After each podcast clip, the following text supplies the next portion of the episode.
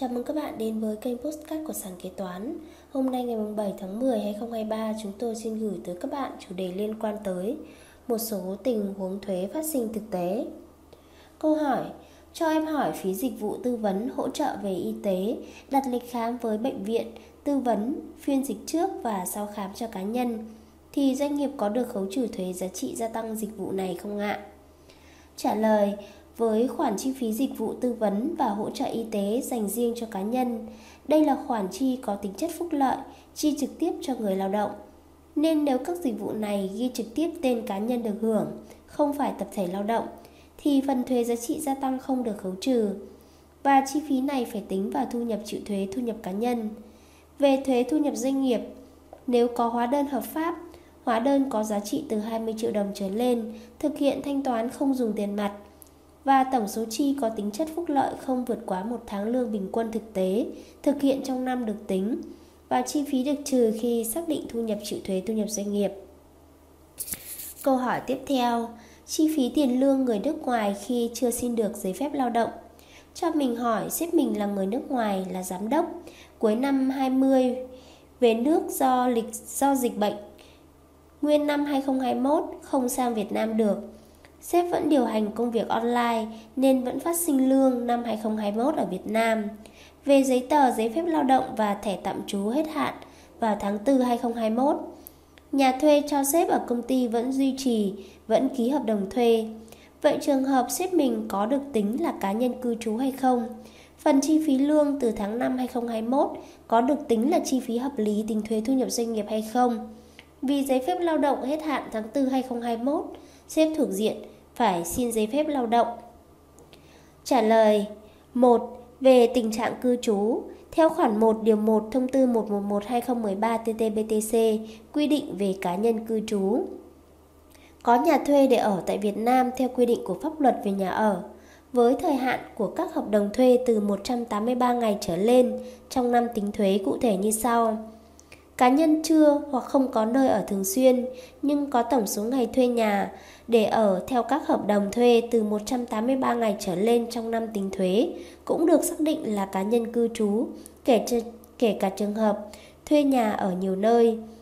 Nhà thuê để ở bao gồm cả trường hợp ở khách sạn, ở nhà khách, nhà nghỉ, nhà trọ, ở nơi làm việc, ở trụ sở cơ quan, không phân biệt cá nhân tự thuê hay người sử dụng lao động thuê cho người lao động. Do vậy năm 2021, tuy giám đốc đã về nước và điều hành online, nhận lương và vẫn duy trì hợp đồng thuê nhà thì giám đốc được coi là cá nhân cư trú nếu thời hạn hợp đồng thuê nhà là từ 183 ngày trở lên trong năm 2021. 2. Về chi phí lương từ tháng 5 2021 sẽ không tính vào chi phí được trừ do giám đốc thuộc diện phải xin giấy phép nhưng chưa xin được hướng dẫn tại công văn 357 TCTCS của Tổng cục Thuế. Một câu hỏi liên quan tới bảo hiểm nhân thọ.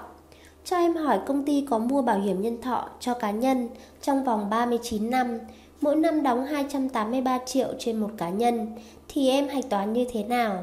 Phí này có được tính vào chi phí được trừ khi tính thuế thu nhập doanh nghiệp không ạ? Và cá nhân phải đóng thuế thu nhập cá nhân hay không, hay cho vào tài khoản 242, sau đó phân bổ theo tháng, dưới 3 triệu trên một tháng thì khấu trừ thuế thu nhập doanh nghiệp. Trả lời, chi phí mua bảo hiểm nhân thọ cho nhân viên được tính là chi phí hợp lý khi tính thuế thu nhập doanh nghiệp, khi đáp ứng đủ các điều kiện sau, được ghi cụ thể điều kiện và mức hưởng trong một trong các văn bản sau: hợp đồng lao động, thỏa ước lao động tập thể, quy chế thưởng, quy chế chi tiêu nội bộ. Khoản chi có đầy đủ hóa đơn, chứng từ theo quy định. Có danh sách lao động được hưởng và xác nhận của người lao động. Doanh nghiệp phải tham gia đầy đủ các loại bảo hiểm bắt buộc cho người lao động, bảo hiểm xã hội, bảo hiểm y tế, bảo hiểm thất nghiệp. Chi mua bảo hiểm nhân thọ cho người lao động không được vượt quá mức 3 triệu trên một tháng trên một người. Chi phí mua bảo hiểm nhân thọ chỉ được trừ tối đa 3 x 12 bằng 36 triệu trên một người Phần vượt mức trên 283 trừ 36 bằng 247 triệu không được tính vào chi phí được trừ. Bảo hiểm nhân thọ thì có phải đóng thuế thu nhập cá nhân không? Nếu công ty mua bảo hiểm nhân thọ có tính tích lũy thì thực hiện khấu trừ thuế thu nhập cá nhân theo quy định tại thông tư 92/2015/TT-BTC. Về mức tính và chi phí, bạn nên thực hiện phân bổ theo kỳ hạn của khoản bảo hiểm. Câu hỏi tiếp theo. Khoản thứ nhất, công ty có chi hỗ trợ phụ nữ sau sinh một khoản 50.000 đồng trên tháng cho đến khi con 7 tuổi. Khoản thứ hai, lao động nữ nuôi con dưới 12 tháng. Theo luật lao động thì được nghỉ hưởng lương 1 giờ. Hai khoản chi phí trên có được miễn giảm thuế thu nhập doanh nghiệp hay không? Trả lời, đối với khoản chi hỗ trợ phụ nữ sau sinh là chi phí được trừ theo quy định tại khoản 2.9 Điều 6, Thông tư 78-2014-TT-BTC Đối với khoản chi phí nghỉ hưởng lương trong thời gian nuôi con dưới 12 tháng tuổi, được nghỉ mỗi ngày 60 phút trong thời gian làm việc phù hợp theo quy định tại khoản 4 điều 137 Bộ luật Lao động năm 2019 thì sẽ được trừ chi phí khi xác định thuế thu nhập doanh nghiệp. Khoản 2.9 điều 6 Thông tư 78 2014 TT-BTC Câu hỏi, chi phí trả thuế thu nhập cá nhân thay cho nhân viên được công ty mẹ cử qua công tác tại Việt Nam có được là chi phí hợp lý không ạ? Công ty con ký hợp đồng nhân sự với công ty mẹ, không chi trả lương cho người này, chỉ trả các chi phí liên quan phát sinh tại Việt Nam. Cá nhân này là cá nhân cư trú. Trả lời, được tính là chi phí được trừ, tuy nhiên điều khoản trả thuế thay cho người lao động cần được nêu rõ trong hợp đồng lao động. Câu hỏi Lãi hoặc lỗ do đánh giá lại tỷ giá các khoản tiền có gốc ngoại tệ cuối kỳ, các khoản phải thu, phải trả thì có được tính là chi phí hợp lý, ghi nhận doanh thu khi quyết toán thuế thu nhập doanh nghiệp hay không? Bên em có xuất khẩu đá, mặt hàng này có tỷ trọng tài nguyên khoáng sản trên 51%. Vậy chi phí đầu vào em được ghi nhận vào giá vốn phải không ạ? Khi xuất khẩu, em làm commercial invoice thì thuế suất trên commercial invoice để 0% hay không chịu thuế mới đúng. Trả lời Thứ nhất, chia thành hai trường hợp sau. Lãi, lỗ liên quan đến đánh giá lại số dư cuối năm là tiền mặt, tiền gửi, tiền đang chuyển, các khoản nợ phải thu có gốc ngoại tệ, không tính vào thu nhập chi phí được trừ trong năm. Lãi, lỗ liên quan đến đánh giá lại số dư cuối năm là các khoản nợ phải trả có gốc ngoại tệ, tính vào thu nhập chi phí được trừ trong năm. 2. Chúng tôi đang hiểu tình huống này, bạn muốn hỏi về ghi nhận thuế giá trị gia tăng đầu vào.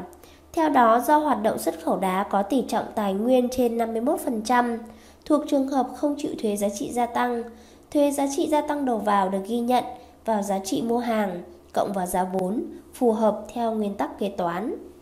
Trường hợp công ty xuất khẩu đá chưa chế biến thành sản phẩm khác, tỷ trọng tài nguyên khoáng sản trên 51% thì thuộc đối tượng không chịu thuế giá trị gia tăng. Bạn có thể tham khảo thêm thông tư 25/2018 TT-BTC và thông tư 219/2013 TT-BTC. Câu hỏi tiếp theo, công ty mình có tài sản cố định là dây chuyền sản xuất mặt hàng phở, bao gồm nhà hàng và máy móc thiết bị. Tuy nhiên, do tình hình kinh doanh không ổn định nên công ty ngưng sản xuất mặt hàng này và đã tự loại chi phí khấu hao năm 2019, 2020 và 2021 do tình hình Covid nên công ty tận dụng khu nhà xưởng này làm khu cách ly. Ba tại chỗ cho nhân viên hoặc nhà nghỉ giữa ca, nhà ăn giữa ca, nhà thay quần áo. Theo quy định tại khoản 2 điều 4 thông tư 96 2015 TT-BTC. Vậy cho mình hỏi, mình có thể tách phần nhà xưởng này để trích khấu hao và tính vào chi phí được trừ không ạ? Kiểu như chuyển đổi mục đích, công năng của tài sản cố định. Trả lời, quan điểm của chúng tôi trong trường hợp này thì xét trên nguyên tắc chung với các khoản chi phí được trừ phải thỏa mãn hai điều kiện. Về mặt hình thức có đủ chứng từ hợp lệ. Về mặt nội dung phục vụ hoạt động sản xuất kinh doanh. Trong trường hợp này, điều kiện về mặt hình thức sẽ khó đảm bảo về cơ sở, căn cứ để tách phần chi phí phù hợp cho mục đích ba tại chỗ. Do vậy trường hợp công ty cân nhắc gửi công văn trực tiếp đến cơ quan thuế quản lý để có hướng dẫn cụ thể về thủ tục. Câu hỏi, trong năm 2021 công ty tôi bị ảnh hưởng bởi dịch bệnh nên không có khách hàng, dẫn đến không có đơn hàng để làm. Mà lương của công nhân sản xuất thì vẫn phải trả đủ hàng tháng, dẫn đến giá thành của sản phẩm cao hơn giá bán. Tôi cần xử lý như thế nào? Trả lời, chi phí giá vốn hàng bán có thể bị loại một phần do chi phí lương của người lao động trong thời gian không có đơn hàng là chi phí không phục vụ hoạt động sản xuất kinh doanh cho doanh nghiệp. Về thực tế chưa có hướng dẫn cụ thể cho trường hợp này, nên để giảm thiểu rủi ro, doanh nghiệp nên lựa chọn loại một phần giá vốn tương ứng, thời gian người lao động không thực hiện làm đơn hàng. Câu hỏi tiếp theo, nếu công ty vay ngân hàng với mức vay là 5 tỷ, lãi suất giả sử là 77% trên năm, sau đó lại cho cán bộ công nhân vay không lấy lãi, vậy thì ở tình huống này, bên em có bị loại những khoản chi phí gì không ạ? Trường hợp công ty vay ngân hàng với mục đích cho người lao động vay lại nhằm chương trình phúc lợi của công ty thì chi phí này có khả năng bị coi là chi phí không phục vụ hoạt động sản xuất kinh doanh. Khuyến nghị, công ty có thể sử dụng quỹ khen thưởng phúc lợi để chi trả chi phí lãi vay này hoặc cụ thể hóa mục đích khi vay ngân hàng cho hoạt động sản xuất kinh doanh cụ thể. Khi đó chi phí khoản vay sẽ là chi phí được trừ. Công ty sử dụng nguồn vốn chưa sử dụng đến để cho người lao động vay không lãi suất thì có khả năng sẽ bị ấn định thêm lãi suất theo thị trường để truy thu thu nhập khác. Câu hỏi, tháng 6 công ty làm thủ tục tạm ngừng hoạt động. Vậy khấu hao phân bổ chi phí các tháng còn lại có được tính và chi phí được trừ không ạ? Chi phí khấu hao tài sản cố định trong thời gian tạm ngừng hoạt động sản xuất kinh doanh có thể được coi là chi phí không được trừ do được phân loại vào khoản 2.2 điều 6 Thông tư 78/2014 TT-BTC. Chi phí khấu hao tài sản cố định thuộc một trong các trường hợp sau. A. Chi phí khấu hao đối với tài sản cố định không sử dụng cho hoạt động sản xuất kinh doanh hàng hóa dịch vụ trừ trường hợp tạm dừng thuộc quy định tại khoản 2.2 điều 6 thông tư 78 2014 TT-BTC. Một câu hỏi nữa đặt ra về vấn đề người lao động bị corona hưởng bảo hiểm xã hội, thì công ty em với hình thức làm việc online tại nhà. Người lao động bị dương tính đã khai báo với phường và được phê duyệt hưởng trợ cấp ốm đau. Trong những ngày cách ly tại nhà thì người lao động vẫn tham gia công việc.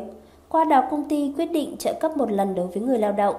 Theo đó thì làm thế nào để ghi vào chi phí được trừ của công ty chặt chẽ hơn?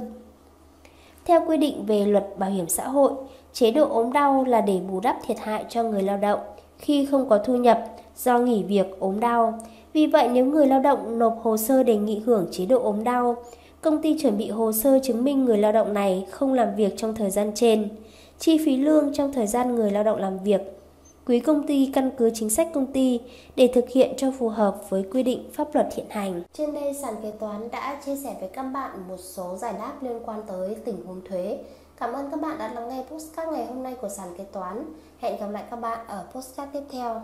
Chương trình được sản xuất và cung cấp bởi sàn kế toán, ứng dụng đầu tiên và duy nhất tại Việt Nam chuyên sâu về kế toán. Để theo dõi các tình huống tiếp theo, nhanh tay tải app sàn kế toán tại CH Play hoặc Apple Store để trở thành thính giả đầu tiên.